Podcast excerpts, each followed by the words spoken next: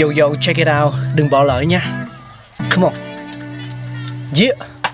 Thankful we got con người sáng tạo mà sống dồi dào tình tuổi trời sao vương cao là tích tắp phát minh đầy ắp xây đắp tương lai có một không hai nhưng liệu có ai còn nhớ dùng Xin được gửi lòng biết ơn vô hạn đến những con người không ngừng sáng tạo, mang đến những phát minh mới thay đổi cuộc sống.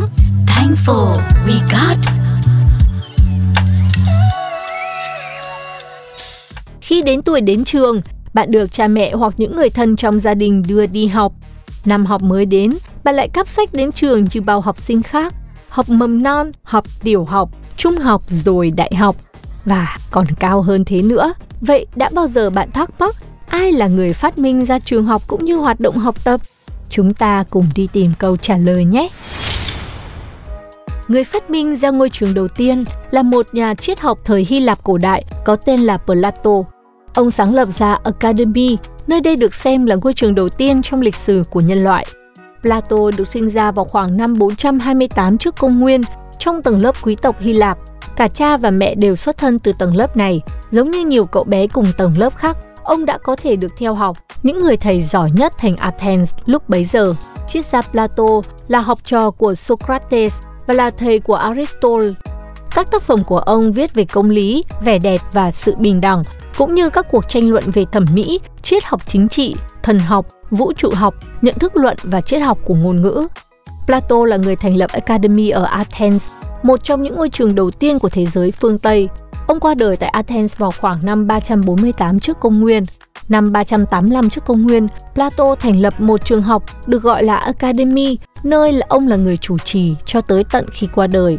Academy hoạt động cho đến năm 529 trước công nguyên, khi nó bị đóng cửa bởi hoàng đế La Mã Justinian đệ nhất, người lo sợ rằng ngôi trường là nguồn gốc của chủ nghĩa ngoại giáo và là một mối đe dọa với cơ đốc giáo.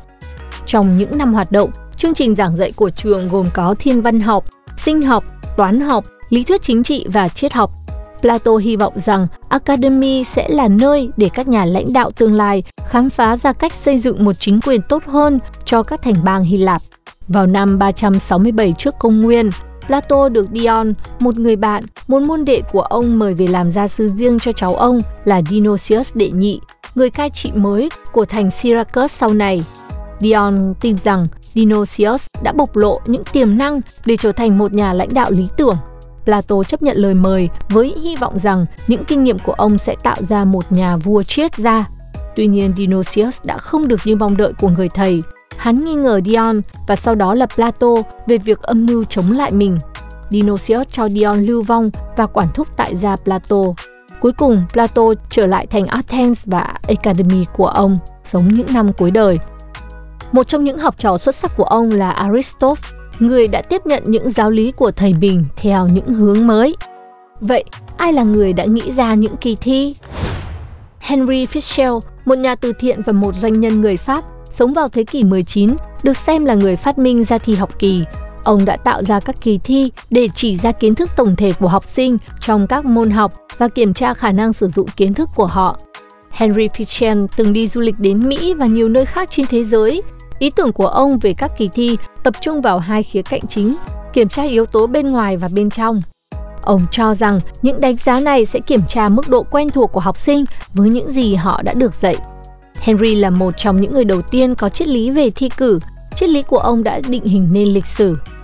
Tuy nhiên, vào những năm gần đây, một số nguồn tài liệu lại cho rằng Henry Fitzgerald, một người cùng tên nhưng sống ở đầu thế kỷ 20, sinh năm 1913, mất năm 2008, mới là người phát minh ra thi học kỳ.